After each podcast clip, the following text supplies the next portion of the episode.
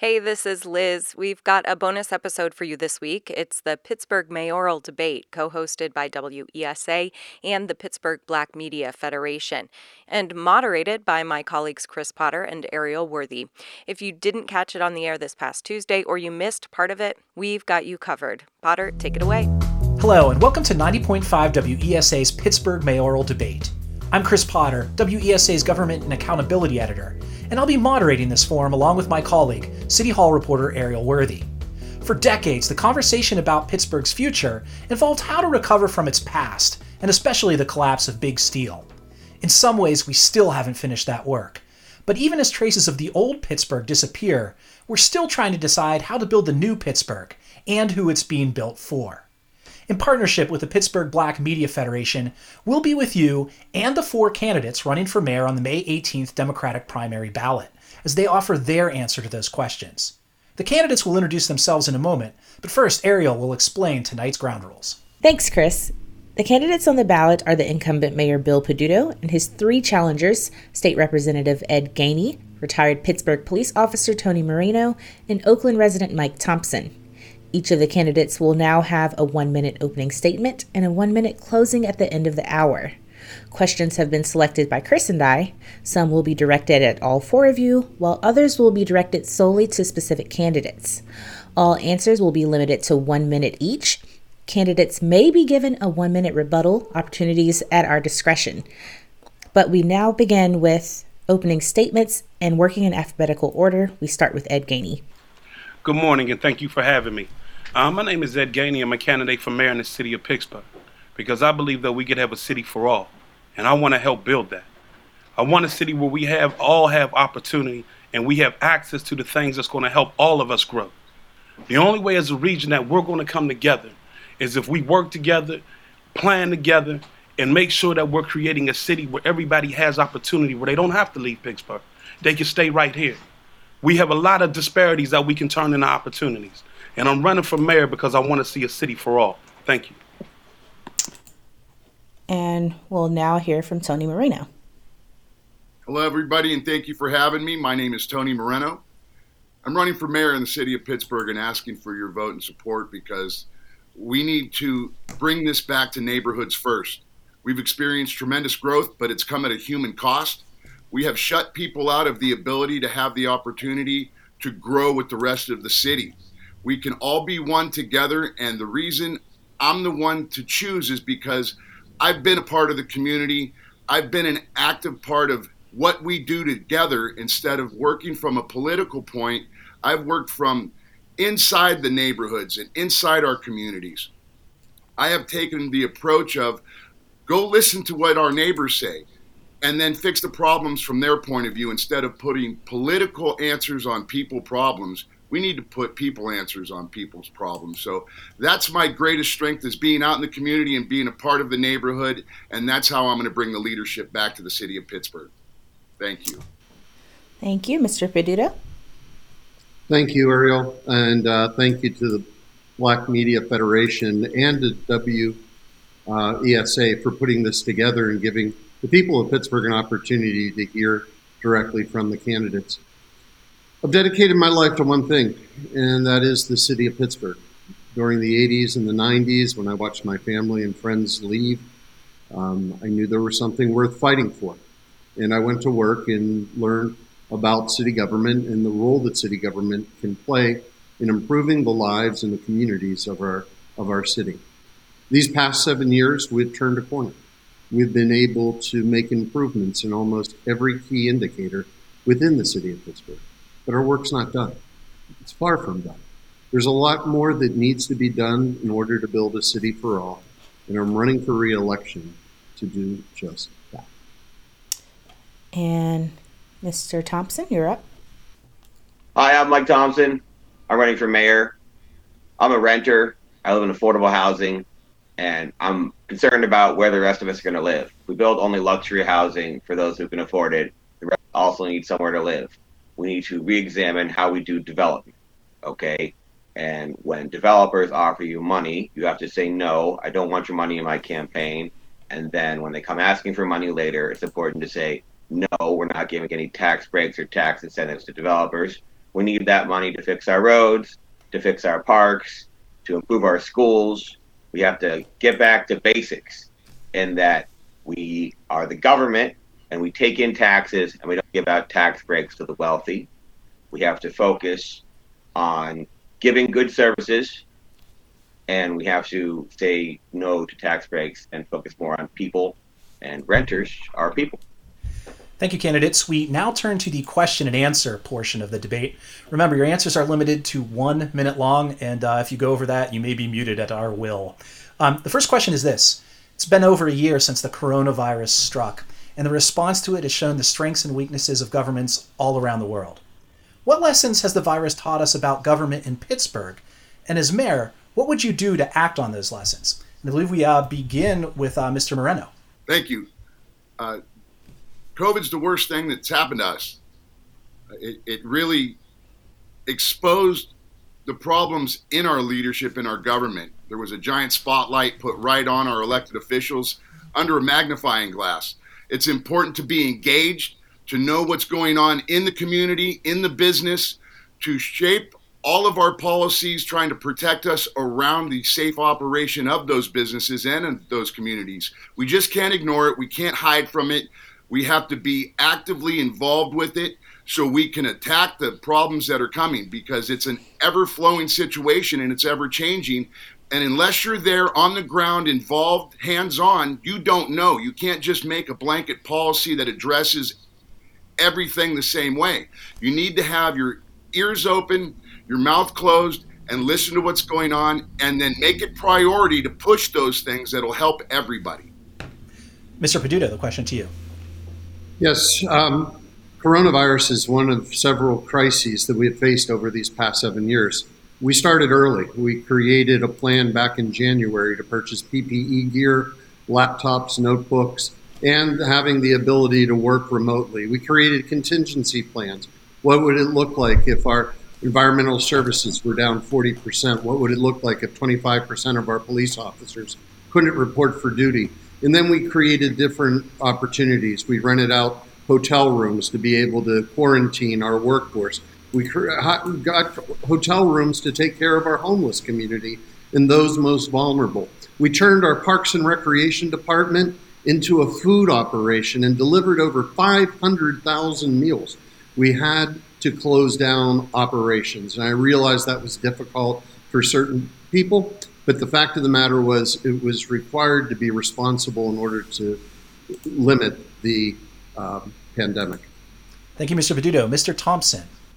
Well, I think one thing we've really learned is that we have to be more flexible, more nimble, and more human.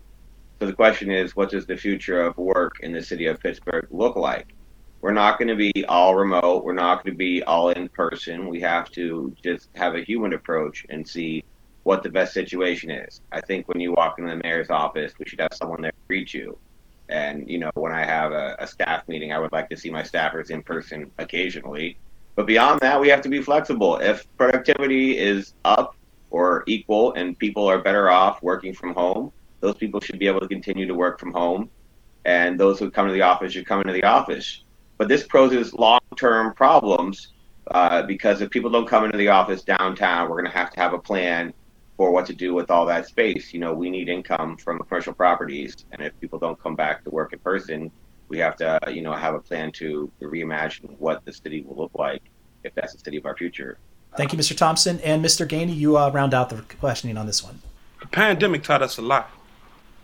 One, as a leader of any city, when you have something that is tragic and as large as a pandemic called the COVID 19 virus that we had to deal with, the one thing you have to do is show up in these neighborhoods particularly these neighborhoods that we say are the most vulnerable. And we know that the COVID 19, how it attacked black and brown people. And the reality is that people from downtown didn't show up. We fought hard, black elected officials, to get testing done at federal qualified, federally qualified healthcare centers so that people could get tested. We began to work with certain church organizations to make sure that vaccines was happening. And when you have something this large, you have to be present it's more than just saying that you care about the people. You got to be out there amongst the people saying, here's how I'm going to help you get tested. Here's what we're going to do to make sure you get the vaccine. When we get an opportunity to bring the city together, like COVID 19 gave us, and we don't do it, it shows a lot of people in this city that we don't care. To be a leader, you must be there and show the people that you care for them. Mr. Peduto, uh, Mr. Gainey didn't mention you by name, but um, I would say implicit within his remarks is a criticism of you and the administration for not being present enough. Um, you have a one minute uh, rebuttal opportunity if you would like to avail yourself of it. Sure. Um, there's a difference between what a city or a municipality does and what a county does. Uh, municipalities and cities throughout the United States are not given vaccines. Uh, they're distributed by the state through counties. Uh, they're not given directly to churches. Those are organized by the city with places like UPMC and Allegheny Health Network.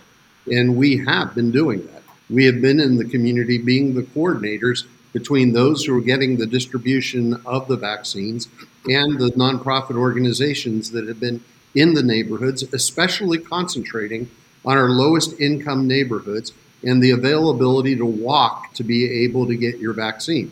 I have joined mayors from around the country asking the Biden administration to give cities that same opportunity and to distribute directly to cities instead of to states.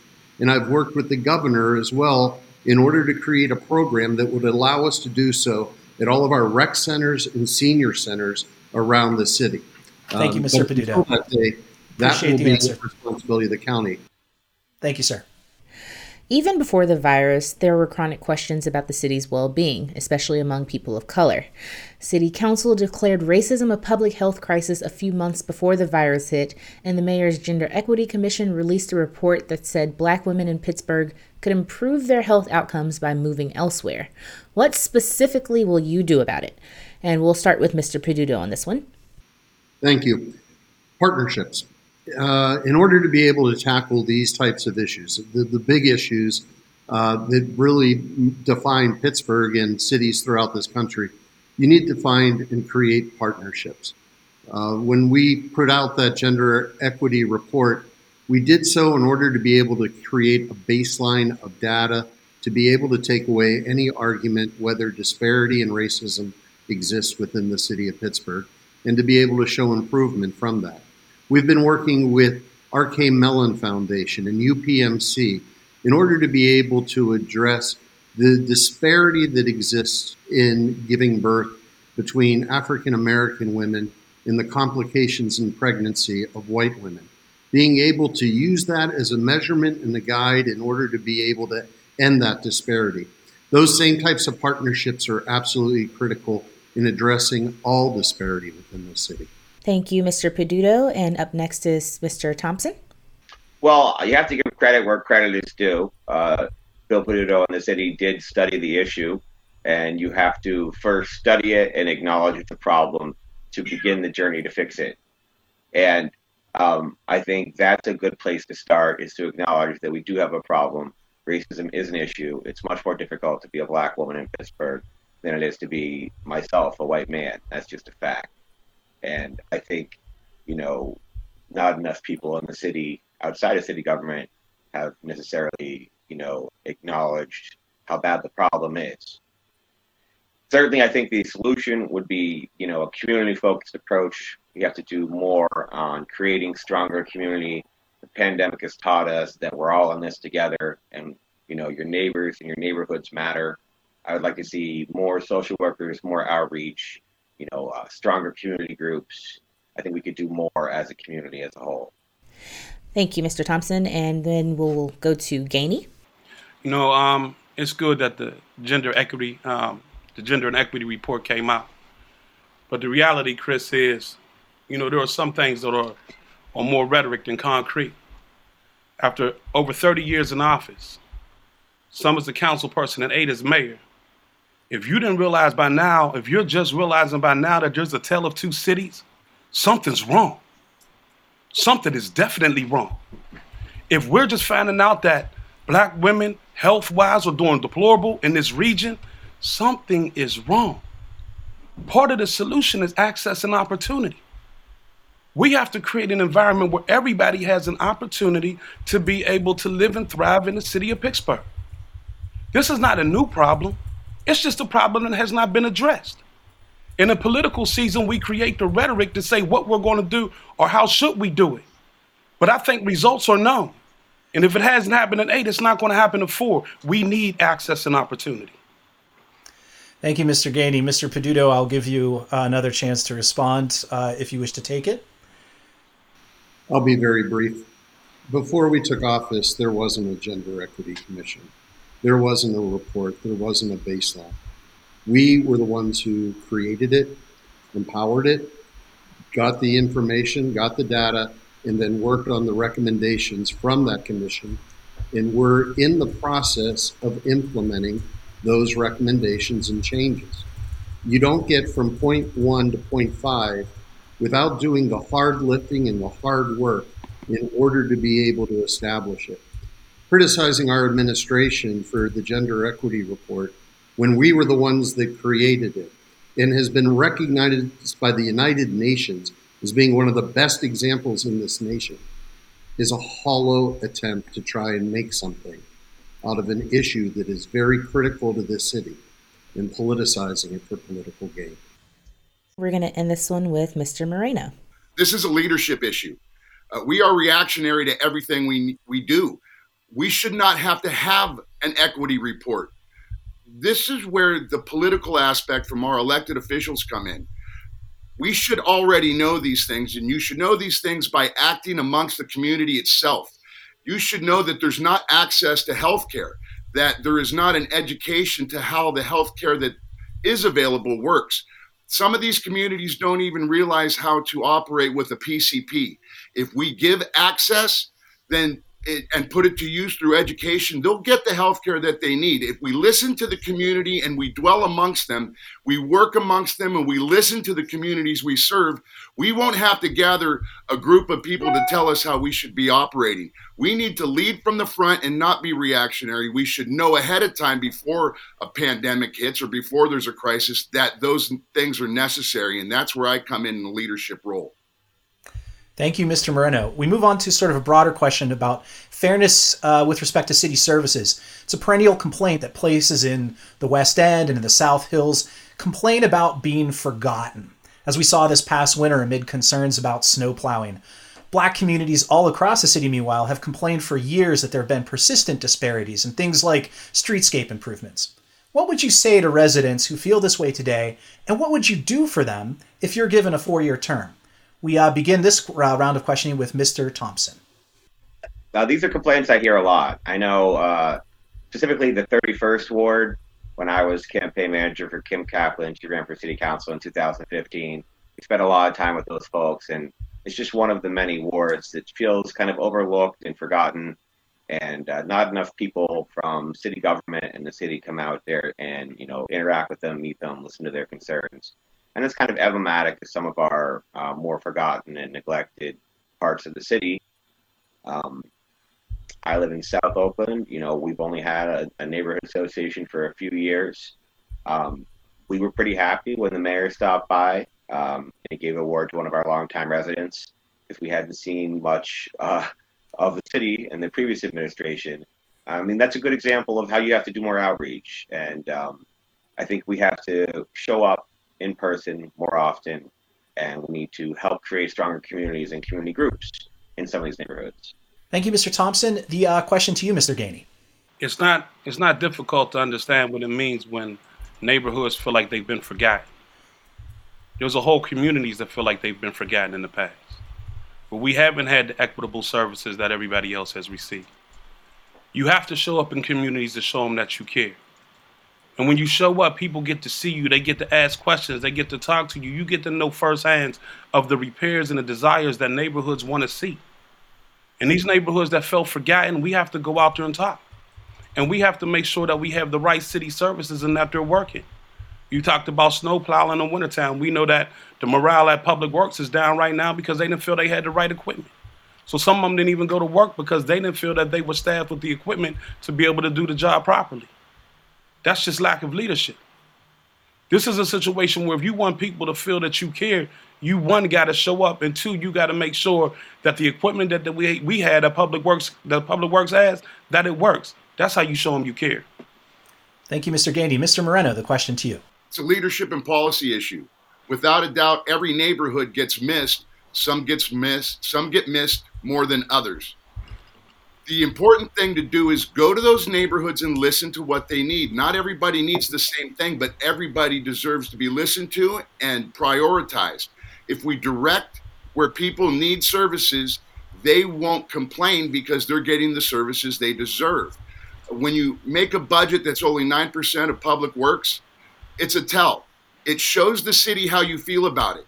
If we increase the services to all neighborhoods the same way, everybody will feel like they're being treated with dignity and respect. When we drive around our town and we see that it's dirty, we know that we pay people. You need to have a leadership model that enforces policy that works for all neighborhoods, and you'll start to see improvement, and the morale will pick up, and our citizens will be uh, express pleasure in our city. Thank you, uh, Mr. Moreno. Uh, Mr. Peduto, you get the last word on this question. In 2014, we created a new department uh, called Innovation and Performance, and its key focus was on how effective our city operations and how efficient. By 2015, we realized we forgot the biggest E, equity.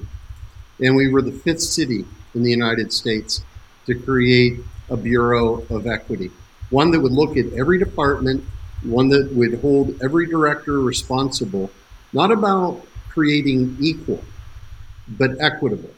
Where there is greater need, there will be greater resources spent. And every director was responsible on an annual basis in order to be able to prove that. When we talk about equity, we talk about more than purchasing or contracts. We talk about streetlights. And as we are replacing 40,000 LED streetlights, before we replace one bulb, we look at the entire city to see where the light distribution is where there are streetlights on every single pole and where there are streetlights just at the intersections. Thank Equity you, Mr. Peduto. Everything we do. There's been a lot of discussion about gentrification, but Mr. Peduto raised some eyebrows in an earlier debate by suggesting we should also think about, quote, black flight, which is people of color choosing to move to other communities for better schools or safer neighborhoods. How much of Pittsburgh's declining black population do you think stems from black flight? And what does the city need to do to encourage those residents to stay? We'll start with uh, Mr. Gainey on this one. Um, thanks for the question. Um, you know, we often talk about that we've expanded the base, the tax base in the city of Pittsburgh. But what we don't talk about, and we call that progress, we call that growth. What we don't talk about is the 7,000 African Americans that's been pushed or forced out. And so, if that's growth, if that's progress, then where was I in the plan? Were we in the plan to make a plan from an equity lens that we just talked about to ensure that all Pittsburgh had the opportunity to stay here? And if you talk to the people at Penley, they're not going to tell you that they left for better schools or for better conditions. They were forced out. It's one of the first things I called the mayor about when I found out about Penley. And he told me directly, Ed, I don't know nothing about it. I said, Mayor, if you don't know nothing about it, I'll go first, call the meeting, and tell the people you don't know nothing about it. Later to find out, not only did he know, he cut the deal with it. And so when people say that it's black fight, it's not black flight, it's black forced out. We're not in the economy. Thank you, Mr. Gainey. Uh, the question to you, Mr. Moreno. First, I want to talk about those street lights. Right now, they're changing uh, Walnut Street lights, and all those lights used to work. At the same time, in Knoxville on Climax Street, they have lights that don't work. So it's proof of the inequity in services. Now, Ed Gainey walked into those Liberty Towers for Tom Murphy, offered $1,000 uh, for people to sign away their HUD rights and promised them housing, and those people are gone to never return. Uh, Ed Gainey sits on the URA board for Mayor Peduto right now. They work hand in hand at gentrifying these neighborhoods. Everybody knows it, it's aware. Uh, when I started doing this, I realized that there is a mission to remove people that don't have the ability to pay for the housing that they're building. It's horrifying that this happens.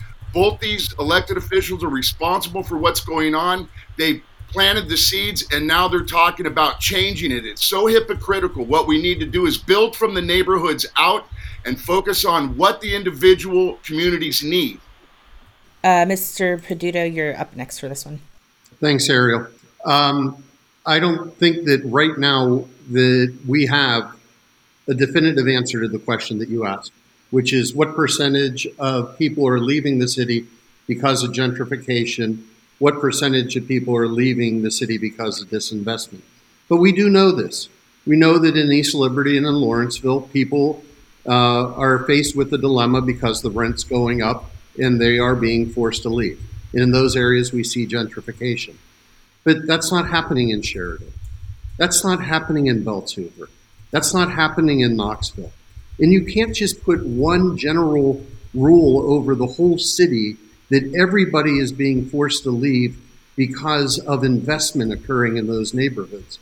What people in these communities want is they want to see investment brought in. They want to see new housing. They want to see the business district rebuilt.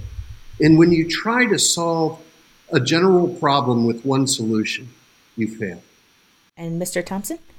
Well, again, I have to echo what Bill Peduto said, in that we can't know definitively what percentage of the residents leaving are from gentrification. But we can say that we're not doing development right. Uh, Ed Gainey is going to do something very similar to Bill Peduto. He's been on the URA board for years, and they did offer $1,000 to residents to waive their HUD rights. Okay. And I'm a HUD resident, and I will not waive my HUD rights. Let me put it that way. We need to see real development that when we gentrify, we have to include people. You can have what other cities do 25% of all new housing is affordable housing. A simple rule, a simple law. We don't bend, we don't break, and we don't take money from developers. That's why my opponents' campaigns are so well funded. And then we don't give out tax breaks to developers. We make them build affordable housing in some of these gentrifying neighborhoods. So they will still gentrify, but there'll be somewhere for some of the regular people to live. Thank you, Mr. Thompson. Uh, Mr. Gainey, I would give you an opportunity to rebut, but I had a question uh, for you alone anyway, which is very responsive to it. People may not realize prior to becoming a state legislature legislator, you did work um, for former mayors uh, Tom Murphy and Luke Ravenstahl, and you do sit on the URA board.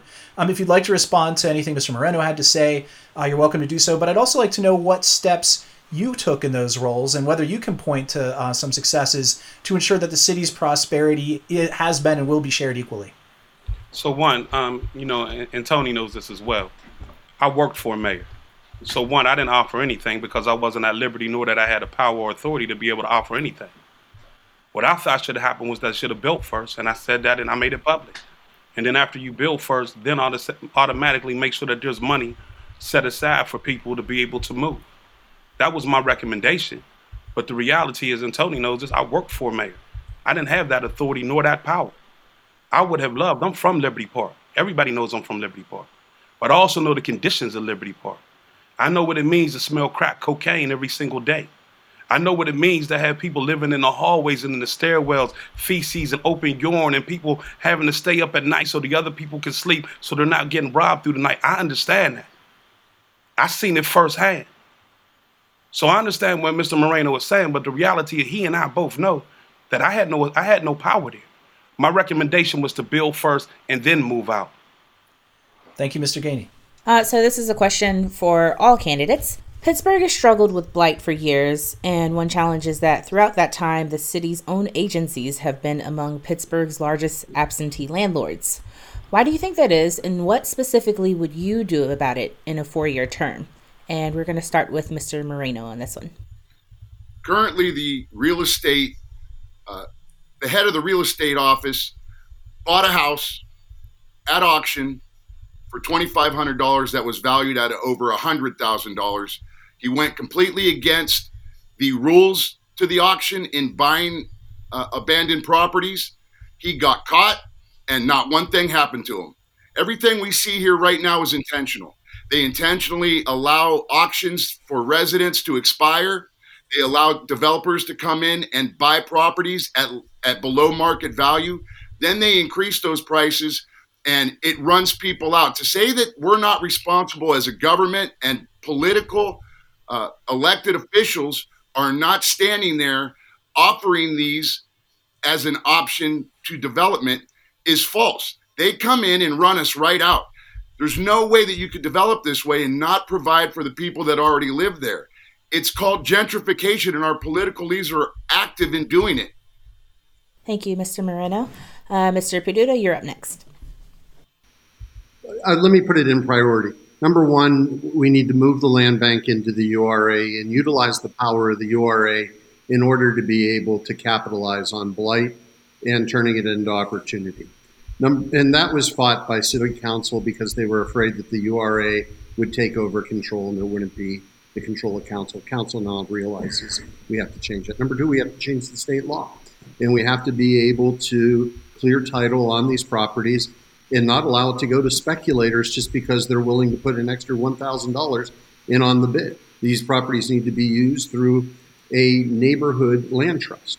And number three, we need to be able to recognize that there is a mismatch right now between affordable housing needs and vacant and blighted properties. And we need the federal government and HUD to allow us to begin to use vouchers that pay rent in order to be able to pay mortgages and create equity and wealth within our neighborhoods. Thank you, Mr. Peduto. And Ms. sorry, uh, Tom, Mr. Thompson, you're next. I would definitely agree there's a mismatch between uh, renters and available property. I would like to see uh, large programs that help low income homeowners get uh, mortgages. Like the Oakland Planning and Development Corporation in my neighborhood has a program to help low income renters become homeowners. And certainly we have a lot of properties that we own, and there are many res- renters in the city that, with a little help, could become homeowners for a similar price to what they're paying. And I think we need to do more to kind of help along low income renters to become low income homeowners. And, you know, they have the resources. Often they're paying a comparable rate. And it will be nice to see an, an ability for them to actually, you know, move into home ownership and take care of a home for about the same price they're currently paying in rent. And we will end this one with Mr. Gainey. There's a lot of opportunity there. We need to work with community development corporations in the area to be able to talk about what they want to see in their neighborhood and how we can make it and how we can make that happen. That's number one. Is just working with the community development corporations, making more neighborly, so that we're building into the we're building into the fabric of the neighborhood and not just gentrifying it. We have that opportunity. We also have opportunity to have more green spaces because we understand that we're not going to have to populate everything with housing, but we can make a community beautiful or a neighborhood beautiful by just making sure that we have adequate green space so that some of those vacant lots can turn into something that people can sit down, talk, congregate, and be able to be around each other. But we haven't moved on it at all. There's been absolutely nothing. Been a lot of rhetoric, a lot of conversation, but we haven't seen any plans that really talk about how we address the land bank and what we got to do to ensure we're working with neighborhood groups. At the end of the day, that's important and that's growth in the city of Pittsburgh. Thank you, Mr. Gainey. We will uh, now turn uh, to a couple of questions about policing. Pittsburgh's Police Citizen Review Board is over 20 years old. What, if anything, should be done to improve it? And more broadly, what, if anything, needs to change about how the city handles officers with a history of public or disciplinary complaints? And we begin with you, Mr. Peduto. Thanks. So, a lot of the rules, almost all of the rules actually, that pertain to the Citizens Police Review Board and the disciplining of officers are found under Act 111, a state act that limits the ability of municipalities to have the direct role that I have for any other city employee. And there's a reason for that. Police officers and firefighters can't strike. And in return, these are the rules that the state negotiated. Um, looking at the Citizens Police Review Board, over the past seven years, the number of complaints against Pittsburgh police officers has gone down. The number of lawsuits against Pittsburgh police officers has gone down. The number of violent crime and homicide has gone down. And there's a direct result from this. It's, it's the training that we've been putting in it's the ability to be able to work with our officers to de escalate situations. In all of last year, in all of 2020, there were only two times that an officer took his weapon out and fired it. And after both times, it was after they were fired at first. Good. And uh, the question now turns to Mr. Thompson. 111, but he doesn't talk about how we work around it. Act 111 is a 1968 state law that handles um, collective bargaining unions, and basically, since they can't strike, it, it says how unionized officers have to act. And we, we need to, of course, overturn the law that requires a Democratic Pennsylvania legislature. Um, and that is not what we have. And unfortunately, I don't know if they will have that anytime soon. So you have to say, what can we do? And what we can do is we can deunionize the police force. If we get rid of the police union, we don't have to worry about Act 111. We can sidestep it. And then we can fire all of these bad officers. And then the mayor has control of the police. Now we're an old city. The mayor used to have control of the police, And in other cities, the mayors do have control of the police. And there are other models. So we should fire all of those officers with disciplinary histories, and they should stay fired. And the only way to do that is to get rid of the police union. Thank you, Mr. Thompson. Mr. Gainey, your response. You know, we can hide behind Act 111 or arbitration if we want to, but here's the reality. Here's the reality. We talk about homicides being down. We seen what happened last summer in the park where peaceful pro- protesters were pepper spray. Pepper spray. When we had a chance to bring the city together to talk about something that really matters, we didn't. We had a public Facebook posting with police officers from the city of Pittsburgh talking about how deplorable Black Lives Matter is, how deplorable LGBTQIA members are, and we heard nothing from downtown. There was a black police officer. They said that if she called for backup, that she shouldn't have nobody come to her aid. Nothing from downtown. A couple months ago, you had a police officer on his Facebook page, two black girls pointing guns at each other. If we don't clean that up by firing them and don't worry about the arbitration to fight it, we can't have a police community relations that's making sense. Thank you. And uh, this round of questioning uh, ends with you, Mr. Moreno. Thanks. Uh, Act 111 can't be touched, and every union member, anybody related to any union member, should listen and listen very well that Act 111 protects workers. Now, Civilian Review Board has a budget of $650,000. Every year, they receive about 290 complaints on average. In the last five years, they've only investigated seven of those. Out of those seven, in the last five years, they had one one public hearing, and it was related to a court case that was already settled from 2015. So this is a complete waste of money. They do nothing positive. We we give them hundreds of thousands of dollars. My response to the change would be put it in the hands of our elected officials in our council people, make them responsible and answer to their communities. Spend some of that money so they can investigate and then give it to the DA's office. There's real responsibility that could be had here for public oversight. Thanks, Mr. Moreno. And this is actually a good segue to the next question, which is just for Mr. Peduto. In the past year, there have been a lot of criticisms of police and how they handled last summer's Black Lives Matter protests. What have you changed about how policing is done in Pittsburgh as a result of those protests? Well, the first thing I did is I took the people who were in charge of command out of command, uh, the ones that had the decision making on what the necessary use of force would be. Um, I replaced them with new command staff, and then I added. I added people from public safety, created a civilian affairs division that worked in working with protesters to be able to not only allow Second Amendment rights, but to assure the safety of individuals when demonstrating those rights.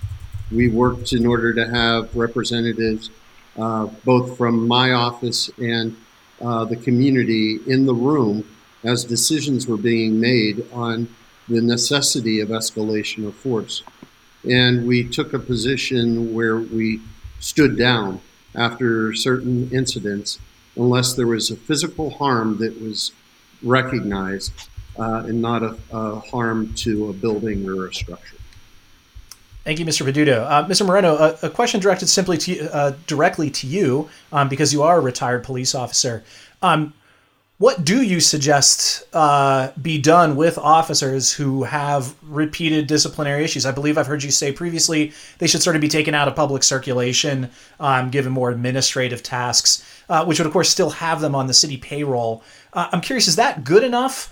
Um, and does that not speak, um, perhaps to Mr. Thompson's point, that uh, the union, the police union, uh, maybe has more power than it should um, when it comes to a critical public service like policing? One minute. The police union simply responds to actions done by the administration. If an officer can't be fired, he can't be fired. And that's because he hasn't done anything illegal. Now, if he just asks, asks, acts untastefully and should not be in public purview, then you remove him and, or her and put them in a place where they're not in public consumption. You can't police bad manners, but you can take them out of the area where they're committing infractions against the public.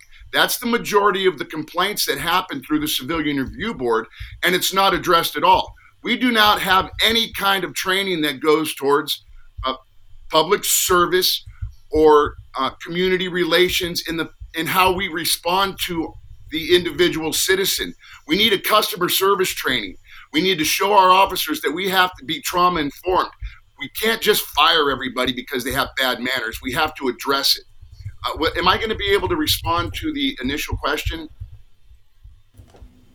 I'm um, sorry. Did you not? We can. Uh, we can. The question about paste you back in. Actually, That question was only for Mr. Peduto about his response okay. to police. Oh, yeah, oh, okay, yeah. Thank you. Um, Ariel, why don't you move ahead to police budget? Okay, yeah. Um, so this is a question for all of our candidates now. So, you know, there's been a national debate about whether it's time to spend less on policing and more on housing and efforts to fight poverty and deliver social equity. Uh, locally, though, since 20 between 2013 and 2020, the city's budget for police has increased by more than 50%. The city now has about 900 officers and will spend $106 million on policing this year. Public safety officials have said they finally have enough police to patrol the streets and that cuts would likely affect community outreach first. So, my question is what's the ideal size of the police force and its budget compared to where it is now? Would it be half as large or twice as large? And we're going to start with Mr. Thompson on this one. Pretty simple. You have to reevaluate emergency services when you call 911 and you break your leg, we don't send two cops with guns. We send an EMT. You need to do the same thing for other issues. Okay, if you have the worst day of your life and a mental health crisis, send a social worker. There's no need to send an armed police officer. Okay, and use the money from the police department to hire social workers and mental health outreach personnel. Okay, and then when they show up, they are, are not armed police officers, social workers. They know how to de escalate. They don't see threats where there are no threats. People keep on dying because they send armed police officers on mental health cases and they shoot and kill the individuals. And we can't allow that to happen. And that starts by reevaluating the budget and who responds when you call 911. Thank you, Mr. Thompson. Uh, we next go to Ed Gainey budget should be reflective of how we want to build police and community relations. So there's a couple things that we can do. One is let me start with with the third one, and I, um, one is making sure that we have social workers go out on calls. I think that's critical. We can de-escalate a lot of the things that's going out, on out there right now. If we had people that could de-escalate things, because that's what they're trained to do, particularly on calls that don't really need police to go out there. That's one way. The second way is we could talk about how we stop over policing in communities. This, this is a staggering statistic. In 2019, based on the Pittsburgh Police Review, I mean, Pittsburgh Bureau of Police, 29, 2019 stats, as crime is down, violent homicide is down, 63% of arrests is African American. That's just over policing in neighborhoods, and we can change that. There's no way that we can be working on a better police community relations and 60%, 63% of African Americans are going to jail. Something's wrong there. It's wrong. Thank you, Mr. Gainey. Uh, Mr. Moreno, you're next. Well, when you look at the police budget, uh, it's separate uh, from the other three entities. Public safety is the number one responsibility we have to the city and the citizens. It's keeping our citizens safe. It's how you manage that. Uh, there's there's the fire bureau, the medics, uh, the crossing guards are in there. We have to responsibly spend that money. We sit at about uh, 950 now. We were up to 1,011 officers. It's how they're used that's important. What we see is the government right now pulling a fraud on, on the citizens.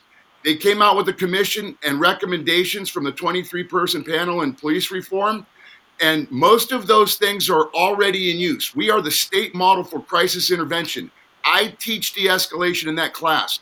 It is the leadership's unenforcing the policy in place that you see the problem. And we need to change that. And that's where I'm specifically in tune with how those changes need to happen. Thank you, Mr. Moreno. And we're going to end this one with Peduto.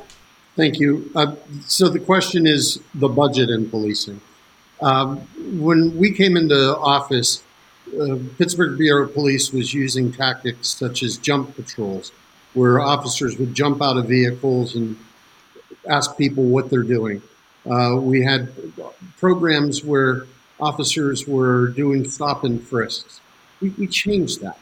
We were one of the six cities chosen by the Obama administration to begin a new process called uh, impartial bias and being able to train our officers in those types of de escalation. And it's proven successful. The number of complaints against Pittsburgh police officers are down. The number of lawsuits against Pittsburgh police officers are down. Arrests are up. We have seen success within the police bureau. And I realize that what happens all over this country, we want to just label as what's happening here in Pittsburgh. But it's unfair to be able to ignore the key indicators of the success the Pittsburgh Police Bureau has had. Thank you, Mr. Peduto. We're going to turn, uh, perhaps as our last topic here, uh, we're going to turn to the question of nonprofits, some of our largest employers in the city. And I'm going to start with Mr. Peduto alone and then broaden the question to the rest of the group. Uh, for the first two terms of your administration, you have basically promised a new approach to uh, how we handle uh, large nonprofit employers. It was supposed to create a separate fund into which they could contribute uh, and help fund social needs of various kinds. I know there have been some grants made by those entities, but as we sit here now, this, the nonprofits contribute less to the city's general fund uh, than they did when you took office. So, what are you going to do to reverse that if you're given another four years, or have we sort of given up on this? No, no, no. We won't give up until we have success in a formal program. let's be clear the nonprofits have given more to the city than they did when they were giving two or three million dollars to our general fund. Now, that had been the history for years and years, and I wouldn't settle for that. When we needed a homeless shelter, we were able to go to the UPMC and get $5 million. We were able to go to AHN and get $5 million. When we needed a workforce development center in Homewood, we were able to go to the University of Pittsburgh. We're partnered with Carnegie Mellon on countless of tens of millions of dollars that have all come back into the community. What we need is a formal organization that recognizes that as a commitment over a number of years.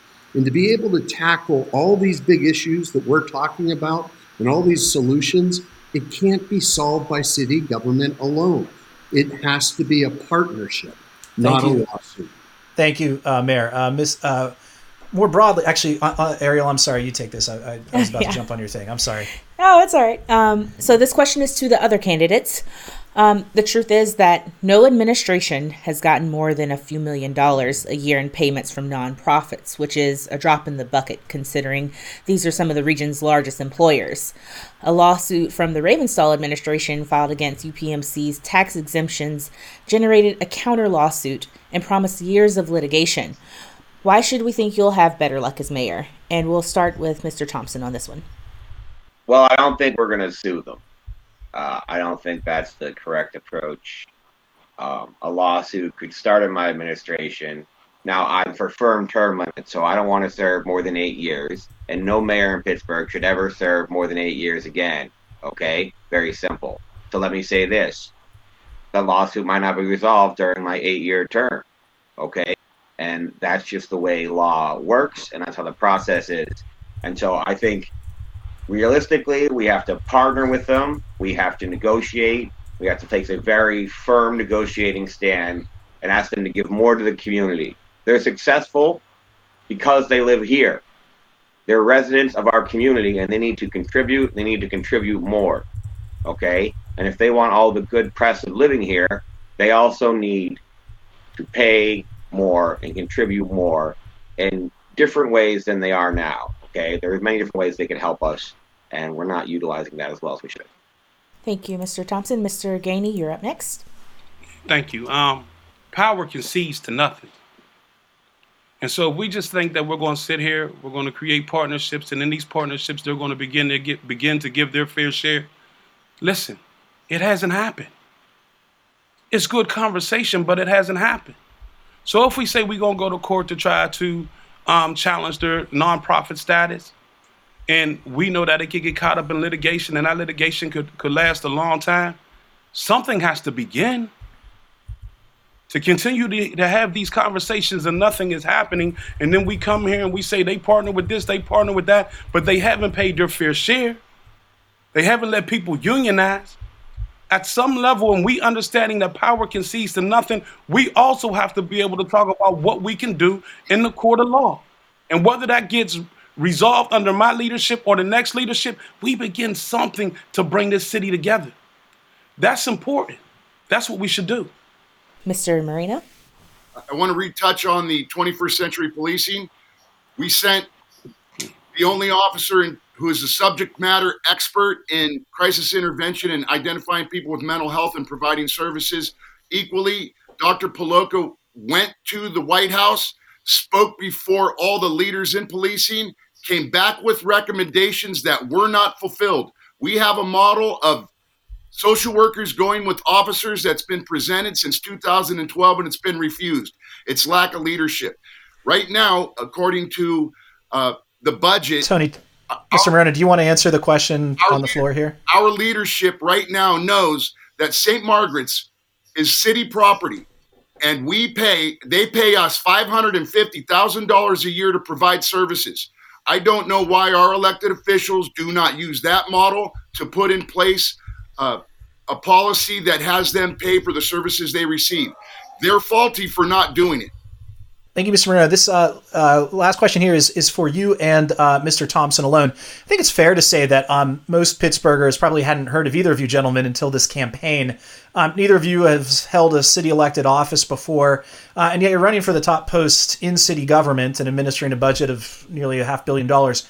Why should we trust you with that leadership role? Um, and we can start uh, with Mr. Thompson on this one. Make a wish kid with a brand new liver. So my goal is not more money or wealth and power. It's to help others. A local woman, okay, gave me half of her liver because she thought I was worth saving. Okay. And my goal is really just to give back and help others. And I think that I can do that fairly well. Um, you haven't seen me around because I was pretty sick okay, and things are going much better for my life. And I'm here to a little bit of hope. People are in, in a, a problematic time. It's a pandemic. It's an economic recession. Things are getting worse, especially for certain members of our community. Women have an especially hard time. Those with children, um, people, minorities are having an especially hard time. And I know what it feels like to be a rock bottom and to lose hope. And I'm here to say that things will get better. We'll make it better. I'm 38 okay? And I'm more interested in the next 30 years. I'll be around, I'll be here to help. I'm a nice Jewish guy, and I'm here to help. Thank you, Mr. Thompson. Mr. Moreno, the question to you. I'm to be trusted because I have a value system and a moral standard that starts with my belief in God. I have sworn myself to this country and I've sworn an oath to this city to protect it with my life. I do not believe that our leadership currently, politically, serves us in the citizens' best interest.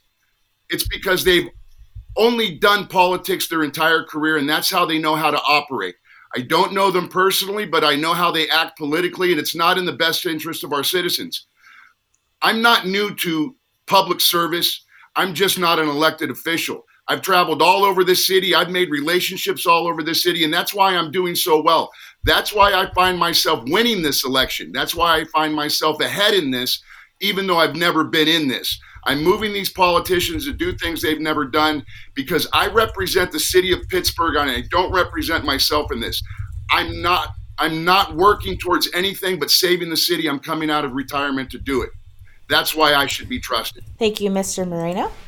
Um, so that concludes the question and answer period of our debate. And we now turn to one minute closing statements. And we will go in alphabetical order again. And we will begin with Ed Gainey.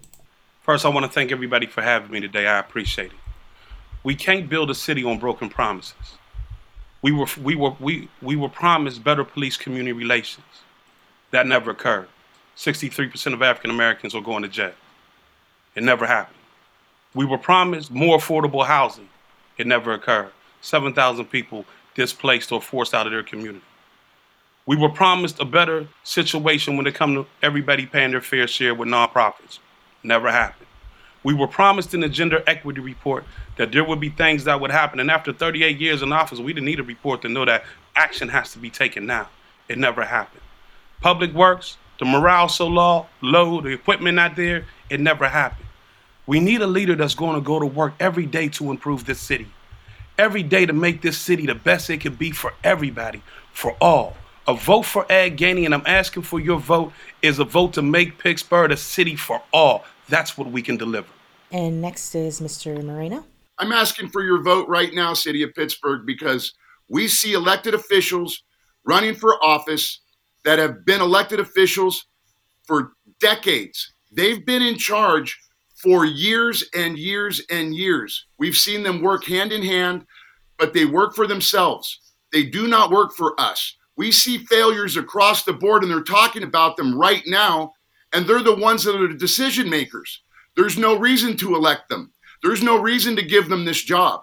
There's no reason to believe that they are going to do something different now because they've had the opportunity to fix it. They allow these problems to sit so they have talking points. I have no other interest but to cure these ills, to fix these problems, to create jobs and housing in our neighborhoods with our workforce inside of the city of Pittsburgh. I'm the one that can do this because I treat everybody with dignity and respect, and I have a love for Pittsburgh, and I'm asking for your vote. Thank you. And Mr. Peduto? Eight years ago, you gave me an opportunity. Um, you said the city government's broken, fix it. And we did. We went in and we overhauled the entire city government we not only created new departments and new divisions, we created a new culture within city government. Are there problems? Are there still things that we need to do? Of course there are. But what we brought was something different. We brought new ideas to old problems. We brought solutions and we incorporated a camaraderie across this city, starting within our neighborhoods and creating community based plans and stretching out across labor, corporate, nonprofit, philanthropical, in order to be able to understand that if we work together and that if we row together, anything is possible. We've overcome crisis together, Pittsburgh, and the best days, I believe, are still ahead. But in order to get there, it requires one Pittsburgh. And Mr. Thompson. After the synagogue shooting, we've noticed that there's a lot of hate and there are certainly problems in our city and our county and at large. The Jewish principle is tikkun olam. You want to heal the world, which means that we have to look after each other. You know, think of the world around us as paradise, okay? And God has given us a wonderful world. We have to do a better job helping the environment, helping each other, helping our neighbors, our community, look after the old people and the sick people in your area. You have to do more outreach, more basics, for the town of Mr. Rogers, and we just need to act like it. We have to remember that, you know, this is just politics and that we are friends and neighbors and we have to work with each other before, during, after the election and put some of our differences aside and make sure that we are first and foremost helping each other, our neighbors, and our community. I think we need to kind of get back to basics and be better neighbors and have better neighborhoods. Thank you, Mr. Thompson. That is all the time we have for our discussion. We'd like to thank all four of our candidates Ed Gainey, Tony Moreno, Bill Peduto, and Mike Thompson. We'd also like to thank our partners at the Pittsburgh Black Media Federation, as well as Chris Ayers and Nick Wright for their help with production. This year's spring primary will be held May 18th, and your last day to register to vote is May 3rd. With Chris Potter, I'm 90.5 WESA's Ariel Worthy. Thanks for joining us.